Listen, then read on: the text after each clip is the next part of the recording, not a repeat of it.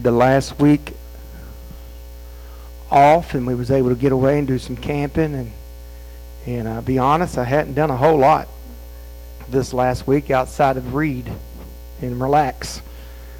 And I'm thankful for it. And one of my reads that I've been reading this this week is going to be um, is the inspiration for where we're going to be going over the next um, little bit. So there's one verse of scripture. Thank you for standing. We'll read it, and it is simply Exodus 34:28. It is behind me, and he was there with the Lord, speaking of of uh, Moses. There with the Lord 40 days and 40 nights. He did neither eat bread nor drink water, and he wrote upon the tables the words of the covenant, the Ten Commandments. Amen. You may be seated. Thank you for standing. Um, every every strong house needs to have a strong foundation. I mean, knows that. Definitely need a strong foundation. And as a child of God, there there is a foundation that we can and we should build upon. Um, and that, at its simplest form, would be the Ten Commandments. Now, we have this book, Genesis to Revelations. It's a lot of a lot of words, a lot of stuff we don't understand, a lot of stuff we do understand. Some's easy to understand, and some's not easy to understand. Some requires us digging into it and searching. But there are the foundation of what this book is.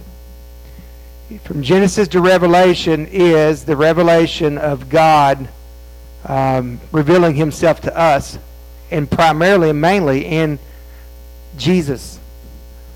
That's what Genesis to Revelation is.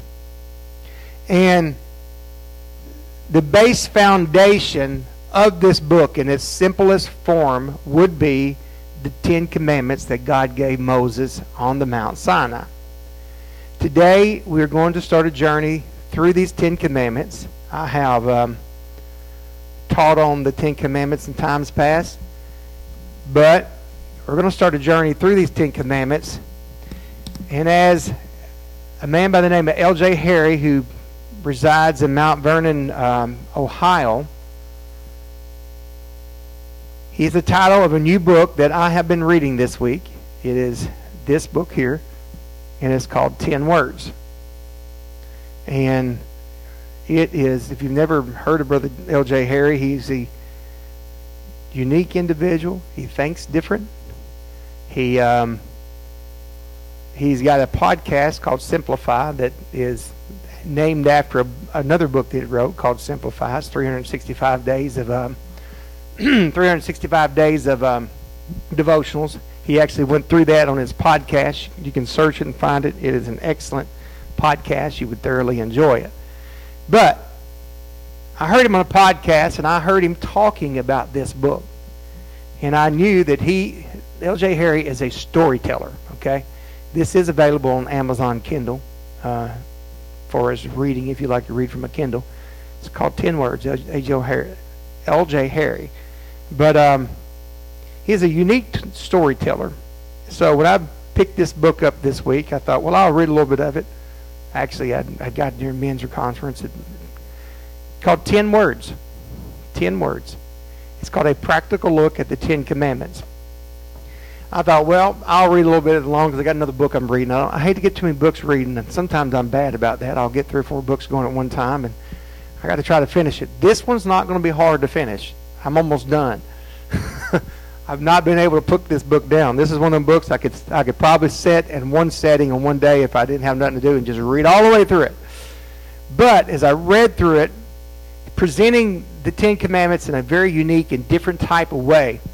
And so I'm going to start walking through this, and I'm going to use this title of his book for the title of our series. And I'm going to be talking about these 10 words.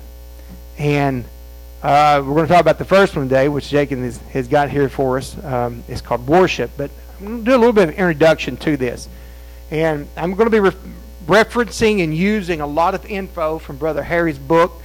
Um, specifically going to let you know if it's coming from him. I don't, I'm not in the habit of trying to plagiarize or anything like that. So if it's coming from him, I'm going to let you know it's coming from him. And I will let you know a big majority of this is um, inspired and coming from him. But um, you ever give thought much to the when God gave the Ten Commandments to Moses? Um, we don't know every detail, but I've thought about that so many times about him being up there, the Lord holding him in the crevice of the rock as he passed by, and just thought about how incredible, Sister Michelle, that time probably was for Moses. 40 days he's up there not eating or drinking. Supernaturally, the Lord took care of him. But we don't know every detail. And but I envision God's voice being loud to Moses as he gave the Ten Commandments. And as I, I just envision uh, them being etched on the stone, you know, maybe the stone being carved out.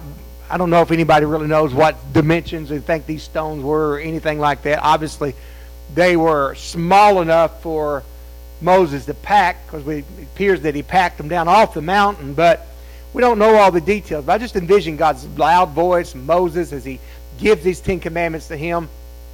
They are literally called uh, a lot of we call them the Ten Commandments, but they are literally some of the translation is that they it's called the Ten Words. As that's one reason he made this uh, title, this book is Ten Words. It is the Decalogue, as in my opening verse here, that that is kind of behind me here again. That for 40 days and 40 nights he didn't eat bread or drink, and he wrote upon the tables the words of the covenant of the Ten Commandments. He he wrote them. These Ten Commandments, they're they're almost like ten words. God spoke to Moses to teach him all those Jews that followed him a how to live. They form a foundation for all of our relationships, these Ten Commandments. The first word, four uh, commandments, words, they detail how we need to treat and how we need to reverence God. The last six commandments or words tells us and details how we should treat other people and how we should respect each other. Because God is not just interested in us being right with him, but He also wants us to be right with each other. And He wants us to be right with Him. He wants us to be right already. Because honestly, you can't be right with God if you're not right with mankind. It just doesn't work that way. And um, so these commandments, in its, in its simplest forms here, are number one, no other gods before you, no other gods before God, no graven images, don't take the Lord's name in vain. Remember the Sabbath day. Keep it holy. Honor your father and mother. Do not murder. Do not steal. Do not commit adultery. Do not lie. Do not covet. And God spoke, as God spoke, He wrote. According to Exodus 31, God wrote these ten words on tablets of stone with His own finger. So I envision the finger of God coming out from somewhere, out of the cloud. I don't have no idea, just appearing. It would be absolutely incredible and begin to write and etch in the stone these tablets. And they were written on two tablets, and they were also written on both sides according to Exodus 32 and 15. So we see the replicas of it all the time, but I would envision that in Exodus 20, when you read through the Ten Commandments in its long form, I would envision that every bit of that was probably written on the front and back of that tablet. But the bottom line is there no doubt probably was no extra room to add any extra laws or to um, even wonder did, did God leave anything out?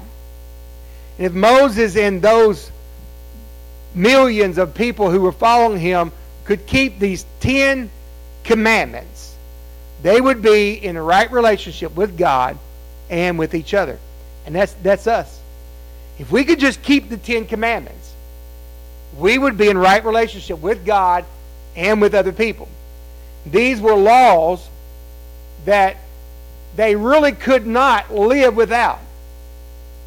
They are laws that we cannot live without. Now, we attempt to in our generation, our time, and always have. But here's the truth of the matter. Um, that's not necessarily true with all laws. There are some laws we can live without. As no doubt you've seen the debate this week as there has been executive orders that's been made that there is huge debate about. And no matter which side of the fence you own with that, it, it doesn't matter to me. There's laws that's been made that we can live without. And I want to give you a few laws that to lighten the load here a little bit, get us laughing. Y'all look sleepy this morning. I'm sleepy, so I'll help us out. A few laws that may be actual ordinances or have been at some time. And as Brother L.J. Harry says, he's got some for his his state. I'm gonna, I'll give you a few of those, and I'll, I'll look for some period, and then some weird laws for Kentucky. Just search weird laws. I'm telling you, it's very interesting. some of them could be urban legends, but they're very interesting. So, in Ohio, it has been said that it's illegal to get a fish drunk. At first, I don't know why you'd want to get a fish drunk. And I don't know how you'd get a fish drunk outside just letting his fish bowl be in some type of alcohol. It is illegal for more than five women to live in a house. I can understand that concept, but no, I'm just kidding with you. My brother would be in trouble. He had four girls and his wife, so I guess that hits the max. But anyway, um, in Ohio, it's illegal to kill a housefly within 160 feet of a church without a license. Okay? So, some of these laws, they've made them just for certain cities. So, in Cleveland, Ohio, it's illegal to catch mice without a hunting license. I don't quite understand that one, but anyway. In Columbus, Ohio, it's illegal. I do not understand this one. I need to search and figure it out. It is illegal to sell cornflakes on Sunday. I don't know.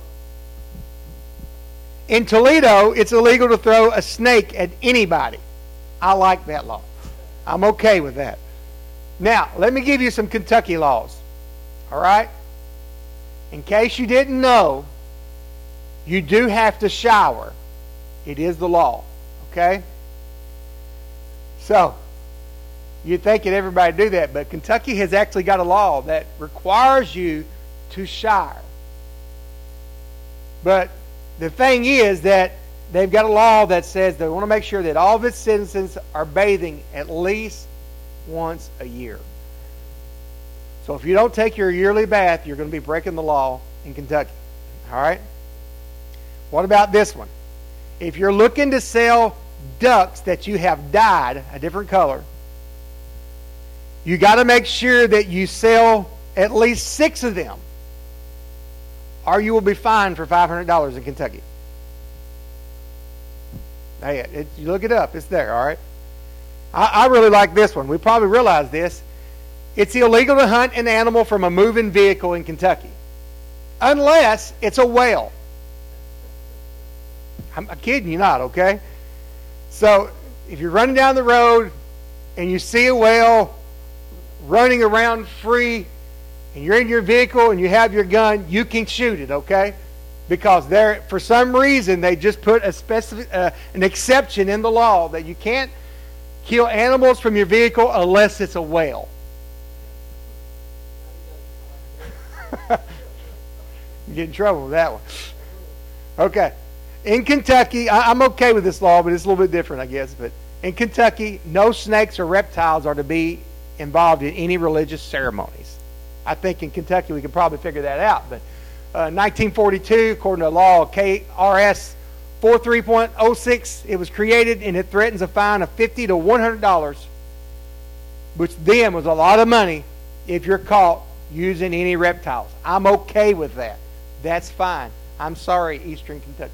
All right, but you can't throw tomatoes. So bad as you may hate my preaching or whatever, Throwing tomatoes and throwing rotten eggs is a crime in Kentucky if you're going to throw them at a public speaker. So you, no matter how bad my preaching or somebody else's may get, you cannot be throwing rotten tomato or rotten uh, eggs or tomatoes because back in 1800s they banned all of that. And with a list of throwable things that you throw at, at public speakers. So it can get you up to a year in jail. So if, if you don't like my preaching, just blast me on Facebook. Just don't use no, don't use no uh, tomatoes. I like this one pretty good. Women in Owensboro, if they find a particular hat that they find, they have to get their husband say so before they can make the purchase. So, ladies, if you live in Owensboro, you got to go somewhere else to buy your hat unless you want your husband to approve of it. now, these are kind of crazy. I understand that. But no doubt, people just picking out what they want If you probably went and looked at its context, I'm sure it's got some real context in there that for some reason they made these crazy laws. Uh, but they're the Ten Commandments, they're not like that. And we may look at them and we may think some of them is kind of crazy. I mean, we even look at um, it's, it's like I was talking to Sister Cheryl about it, and I can I can say to you, keep the Sabbath, and majority of everyone sitting in this building today, we would think, okay, I know what that is. Let's make sure we go to Sunday Sunday service or whatever. But in reality, that's not exactly what the Sabbath is, and we'll we'll talk about that when we get to that. A lot of times we have these preconceived ideals of what we think everything is. But all these Ten Commandments, God gave them every one for a particular reason and not just for maybe what looks like it's based. Okay, let's go to church every Sunday. Uh, it all has its place.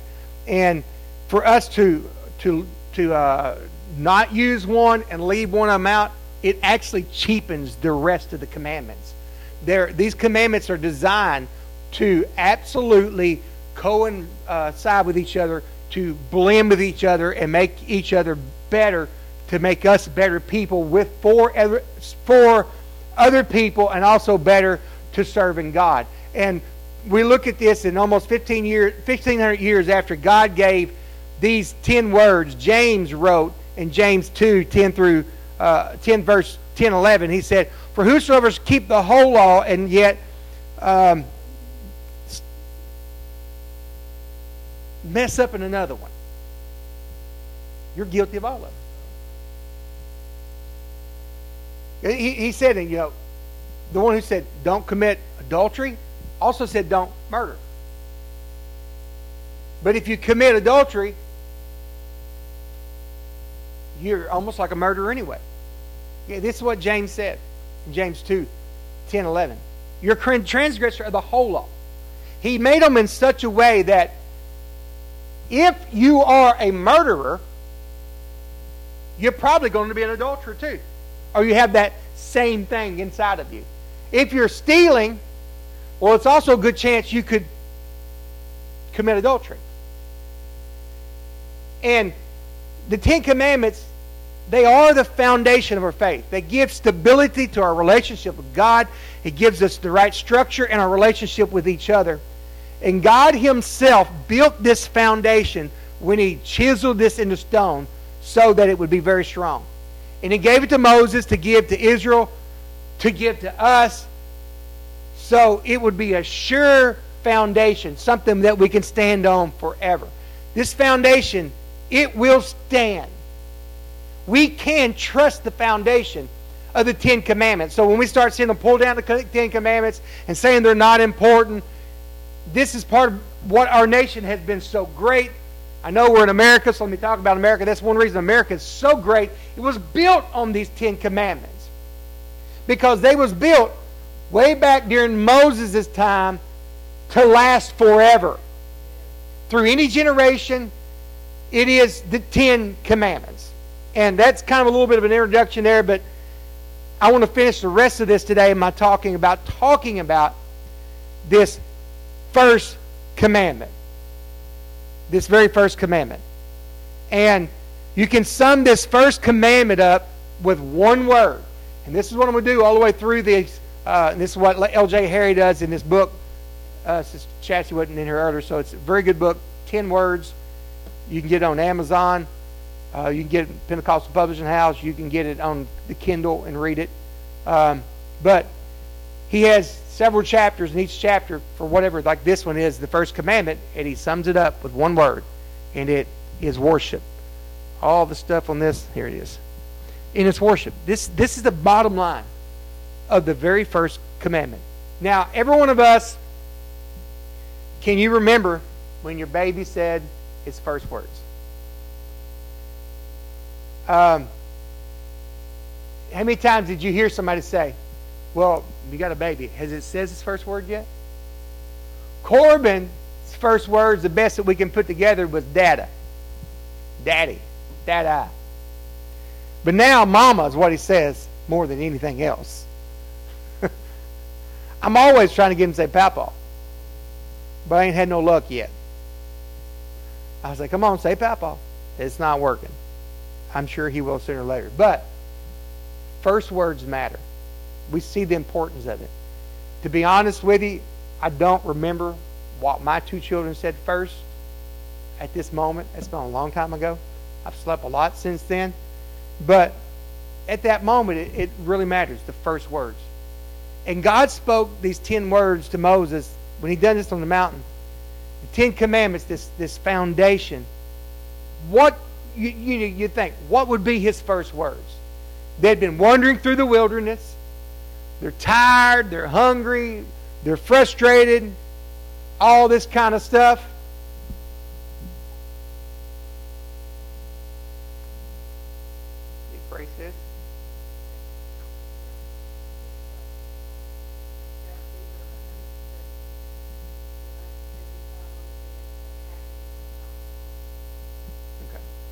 let's say let's have a word for Charles real quick. His fever's up. Um, so let, let's pray for him right now. We know we know God's a healer, okay? So let's just pray. And not just for him, but let's pray for this family also. Lord, we're asking you to touch Charles right now in your precious name, God. We know you're a healer. And God, we know you're able to touch him, Lord. We speak healing into his body, God, right now. God, I'm asking you to touch him in Jesus' name, God. Bring this fever down in the name of Jesus, Lord. Touch his breathing, God, that he could begin to breathe better right now, God. Lord, we just ask you to touch him, Lord. Touch Sister Michelle, Brother Clark, touch all of his family, Lord.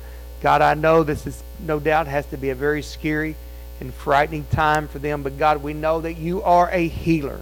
And we know that you can touch him, Lord. And I speak healing into his body, Lord. Oh God, I know that, Lord, this world, this nation right now, God, is, is being reeled with this thing, and we know this a plague, God. But God, we're, we're asking, Lord, that you would forgive us, God, this country, Lord, this world. You'd forgive us, God, all of our sins that we are in, Lord. God, and I'm asking that you would help us, God. Lord Jesus, help us to turn to you, God. Turn from our wicked ways, God, that we can see the greatness uh, your greatness work, God. I just ask you to touch this young man. Touch Charles, God. Touch him in Jesus' name, God. You are a healer, Lord. Lord, you are a healer, God. And I trust you, God. And I know that you can touch him right now. Amen. In Jesus' name, God. Touch him, Lord. Touch him, Lord. Touch him, Lord. Amen. I know this is a trying time for our country and individually as, as people sis, I know it's tough. We're going we've been praying. Just keep your head up. Know that God's in the control. He knows what he's doing. That's all we can do is trust him in this. So we can trust him. Amen. Jesus, we love you. We thank you, Jesus. Amen. Amen.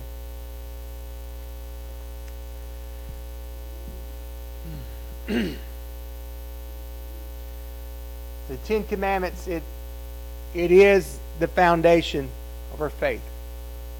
But again, if if God's first first words They've been wandering in the wilderness, going through all these trying things, you wonder, okay, what maybe God's first word would be, hey, here's water. Here here's the here's the food. But no. That was not his first words to them.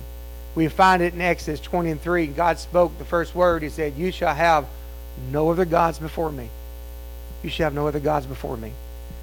Brother L.J. Harry says in his book, he said, before God told Moses what to do and what not to do, he reminded them of who he is and what he's done. And this is the basis of what the very first uh, commandment that we see. God said, Exodus 20 and 2, he said, I am the Lord your God who brought you out of the land of Egypt, out of the house of bondage. You see, God had turned um, the water into blood. He had done all these different things, and he, he changed Pharaoh's heart. He hardened Pharaoh's heart, just as it seems that our leadership is being hardened right now. But this didn't happen. Moses didn't do this. God done it. And the grace of God was the only reason Moses and all those children of Israel were able to get free. Without God, they would still have been building bricks with the hay, with the taskmasters over the top of them, with their whip in their hand, yelling and screaming, expecting them to, to do what they wanted them to do. But no, God set them free. And, and in case they thought Moses or themselves had done what done this, God reminded them that, hey, I brought you out of Egypt. He did just he didn't just not tell his people, do what I say or else. No, he didn't do that. He revealed himself to them. He revealed his name Yahweh or Jehovah to them. And God, he, he, is he is who he is by himself. He don't need our help. But he loves to be in relationship with us. Just because he loves us. Somebody say, God loves me. He spoke to them with the authority of the God who created them. And with also all the affection and love that a father should have for his child. And God didn't want them just to obey Him just because they were afraid. He wanted them to obey Him because they were thankful that God created them. They were thankful that God brought them out of the place where they were. And we should obey God. And we should obey the Word of God. But, Sister Janet, not because we're afraid He'll do something to us if we don't. That should never be our motive to, to obey God and to to serve God. We should obey Him because we're thankful. We're thankful for who He is and for everything that He's done. And that, truthfully, is all worship is really all about. You can't worship something that you're made to worship. Worship is about being so thankful that that uh, that that thing is in your life, and and maybe, no doubt, God's delivered some from drugs some from alcohol in this in this room or, or, or people that you know. And He's fixed our marriages. He's He's healed us and and He's uh, all all these other things. And more than anything, He saved us. He's given us peace and joy in times of sorrow and in times when life is just flat crazy. Okay. Now, y'all might not ever deal with it, but sometimes I just deal with crazy in my life. And I just need God. And He's been there. He showed up for me.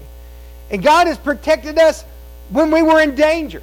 I, every one of us, we can count the numerous times that God, His hand was just there for us. He took care of us. Amen. And He's forgiven us of our, of our past, a place that we want to leave in the past. He forgave us of that. And he, not only did He forgive us of our past, but Brother David, He give us hope and he give us a better future. As 1 Peter 2 and 9 said, he brought us out of darkness into his marvelous light. And every one of us here today, we could testify until this time next year, just remembering the blessing that God has given us and the grace that He has shown us, and we couldn't say it all. And we should not live for God only out of duty only out of because this is just what my family has done. They've always been in church. And if we find ourselves there, then we need to get a notebook. We just begin to write down all the blessings that God has given us. Jacob was up here, I think, Thursday night talking about being thankful and everything. And made me think of a story that I heard a pastor say one time that this lady come to church and said, Pastor, I'm fixing to leave the church. I, am done with God. I'm not living for God no more. And he said, Well, I don't understand. How come? And she gave a few reasons. He said, Okay, before you go, I want you to sit down here and begin to name me all the good things God has done for you. Said she sat there and began to name off all these things, and it turned into a few minutes, several minutes, till it was 15, 20 minutes, her just telling things. She said, You know, Pastor, God's been too good to me. I can't leave him. And that, that's how we need what we need to understand. God's been good to us. And he was good to Israel. He delivered, delivered them out of Egypt. And he delivered us out of sin. And no other gods could set Israel free. And there's no other God could set us free. And when you look at the Egyptians, they served over 2,000 gods. Over 2,000 gods. Nearly everything in Egypt was a god to them. All right? So, let me name a few that Brother L.J. Harry talks about in his book. He said there was one God to protect pregnant women, there was a God to protect the king in battle, a God that brought floods every year. One goddess helped needy people. Another swallowed the sun god at dusk every day and gave birth to him at dawn every day, every morning. Another kept the sky and earth separated so they would never meet. They worshiped crocodiles, birds, snakes, turtles, frogs, dogs, cats. There's no way I can worship that cat of mine. I usually want to throw her off the deck. But I won't do that. And I know some of y'all love y'all's animals, dogs, cats, whatever it is, but I don't think you're going out there and bowing down to no whatever, right? Every day the children of Israel were surrounded by people who worship, worship thousands of gods. Every day they heard all these Egyptians pray to their thousands of gods and counting on them gods to keep them safe. They put all their hopes in all these gods, but finally God had had it with how they was treating the children of Israel, how they was mistreating them, and they began to cry out. And God sent Moses to be the deliverer. And and and finally God said, you know what? I, I'm, I'm tired of this. I'm going to show you what a God is. He let them know, you're about to meet the one true and living God. Matter of fact, Pharaoh, when Moses went before Pharaoh and he, he, he gave Pharaoh God's demands, Pharaoh's like, who is this God? And God said, I'm glad you asked. Let me introduce myself to you. Then, after Pharaoh refused, God began to rain all these plagues on Egypt. And if you go and look at these 10 plagues, each of these 10 plagues were a direct attack on all of Egypt's gods. All their 2,000 plus gods could do nothing by themselves or together to save or to stop God from setting the children of Israel free. And the children of Israel, now then thankful, these days were behind them. Egypt was behind them. Now they're at Mount Sinai. All them taskmasters, all them Egyptian gods that could not do anything. And they still remembered all those days and all those prayers to all them gods. And God wanted Israel to know no matter what you hear or what you saw over the last 430 years while you, in you were in captivity, while you were slaves, he said, I want you to know, I am the Lord your God who brought you out of the land of Egypt, out of the house of bondage. He said, And you shall have no other gods before me, because I'm your God. I'm the one who done that for you. The New Living Translation puts it this way You must not have any other God before me. The New International Version says, You shall have no other gods before me. God could say that because there is no other God beside him, before him, above him, like him. He is God and he is God alone. Right? Now, we think since we don't worship cats and crocodiles and dogs and the sun and all this stuff, we could think, you know, well, we just let's just skip this one faster. Let's go to the next next one.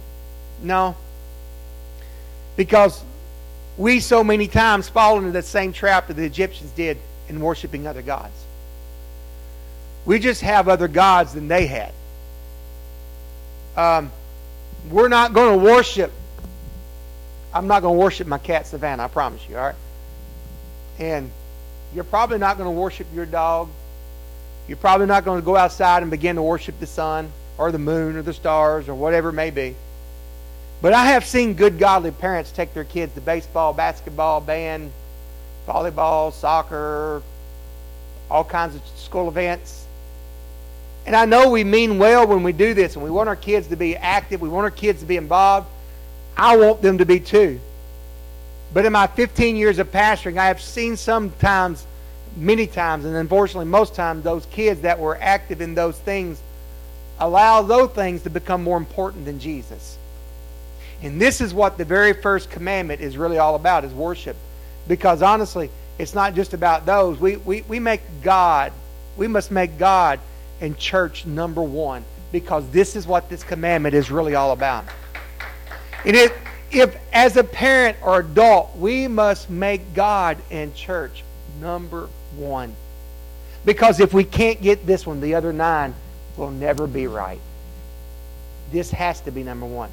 We've got to tell ourselves, we've got to tell our kids, we got to, we got to tell others that if, if we have church, I'm going to church.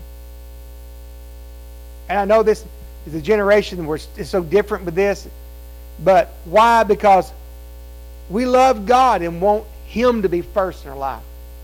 Because here's what happens the very first time we allow something else, or it may be real, it may be important, and at that moment it may seem so very important. But the first time, it may be difficult, you know, to tell your coach, friends, your family, and sometimes even your job when it begins to take you away from from uh, more church saying, I, am sorry, I, I just can't be there because we attend church regularly.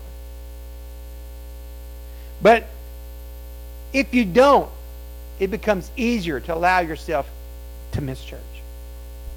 I have had parents, and unfortunately, them or their kids are not here now. That said, look, it's just it's just football. That's the big thing here in Crittenden County as much as anything is football. I know they play basketball. It seems like they think football is greater than, and I don't know, you know. But football is the thing they hang on. And I, I, I remember particular instance of this parents like they was doing great, man. Their kids was doing good. We're going to enroll them in football. And then the next thing I know, it's like, well, they have practice this, this, and they switch practice. The next thing you know, they're missing church on Thursday. Then the next thing you know, because they didn't draw a line somewhere and say, yeah, I, I can do it, but I can't, I can't miss church to go to this and go to that. And the next thing I know, they was missing not only midweek, but this missing Sunday. And today, they're not here. Because we would never say it with our words, but our actions, if we're not careful, would say some things are more important than our relationship with God.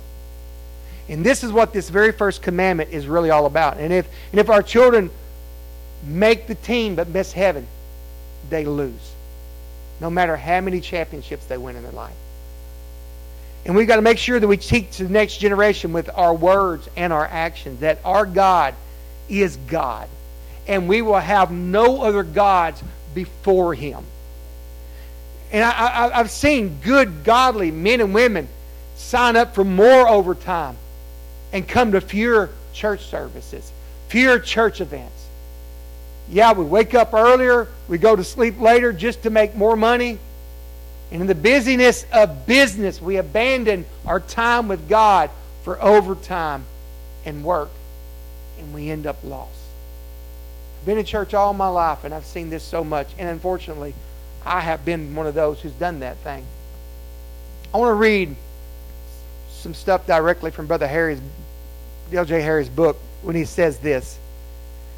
Uh, I can't say it any better than him. He's an incredible storyteller. But he says this These few eternal words of the first word ring in my ears. You shall have no other gods before me. This was good for Moses.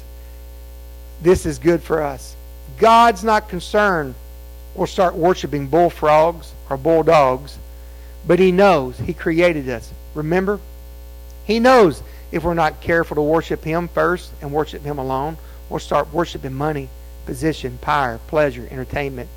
And the pursuit of anything before or beside God becomes a God to us. To every working man and woman, every working young man and young woman, let's be careful that our jobs and money we make and the money we make from them do not become a God to us. We have to work. If we don't, we don't eat. I love to eat. There are shift workers who have to work during church, and bosses call mandatory overtime from time to time on Sundays. God knows that. But if we're not working more in this life just to have more, nicer, newer, larger, faster, then it's possible money and materialism have become a God to us. Israel did well for a while after these commandments was given to them. But if we look ahead through the wilderness, all the wanderings, we see something very key. We see Israel wanted to be like their new neighbors. They wanted to be like um, those around them. So they started marrying some of their new neighbors. But their new neighbors didn't worship the God they worshiped. It took a while before they stopped worshiping God, but they began to worship other gods, even though they didn't stop worshiping the one true God. Their relationship with each other and with God eventually fell apart. So God knew this when they come out of there. So the first thing he wanted to establish was I'm number one. And these next nine commandments should build on this first commandment. And the children of Israel, they forgot these few foundational words of God's first word. You shall have no other gods before me. It is so easy to forget. Yesterday, we celebrated the 20th anniversary of the 9 11 attacks. I'll never forget the Tuesday where I was, and no doubt you don't forgot you haven't forgotten it either. I probably could ask each and every one of us here today, and you could tell me exactly where you are, exactly what was going on when you heard the first plane hit the tires. The Sunday after and weeks ahead uh, after that, for a little while, this nation was steered. Steered with being very patriotic, being very religious. There's many, there were many pastors that had to open their doors every day to continue baptizing the people they were baptizing because everybody was stirred at what was happening. But then people begin to forget about what happened. And today, our nation is in a mess. And no doubt, if you've been on social media, or probably even driving around, you have seen this slogan over and over and over. I still remember. How many times have you seen that? The truth of the matter is, true memory shows up in what we do with what we remember. And we must make sure we continue to worship the one true God, Jesus. Because if we'd kept that trend back in 2001, we'd be a different nation today. But we have forgotten. Just as Israel forgot who was number one. Our nation has forgot. Our churches has forgot. And I'm asking that God don't let me ever forget who is God and who is not. The song they sing, my brother and him sing a lot. He is God and I am not. And that's the truth today. And this next generation, they need to remember. And how are they going to remember it? We can't forget it. You know, we're so easy. We say, these kids nowadays, it's not their fault. It's them parents and adults that forgot. It's them parents and adults that forgot. We only see it in three generations when they lose it. Moses to Joshua. Then after Joshua, he said, There came a generation that knew not God. And the way that happens is when we forget who God is. And we quit loving what God loves. And quit doing what God. Uh, actually, that's just for the it right there, though. We just quit loving what God loves. So, this is the introduction, the first first one of these. Um, there's a lot of interesting things in this book that I will share with us. But I've, I've preached and I've taught the Ten Commandments before, but he's just got such a different approach to it to make us think about some things different. And we got to get this number one right. We got to learn how to worship. Amen. Lord, I'm asking you would help us. Let us not ever forget. Whatever we got to do, Lord. Lord, you gave us the example of how not to forget. You etched it in stone. You put it in something, God, that would not be easily forgotten. And even though, even though Moses broke those stones at the bottom of the hill, Lord, God, you had Moses to, to hew out another set of stones that you could write it on there once again. God, that gives us hope for a lot of reasons today. It lets us know that once we do forget these commandments, we break them, Lord, that God, if we're willing to go back and do the work again, you'll write it back into our hearts. And God, I'm asking today, Lord, as we, we start this journey on, on what this is all about, God, that we cannot forget, that we can etch it into our hearts, God. We can etch it everywhere in our lives, God. We can make sure that we know that who you are, what you are, and God, what you have called us to do, and that is to love you, Lord. We love you and we thank you so much, God. You're such a great God. We give you praise and glory. In Jesus' name. Amen. We take our break and. Um,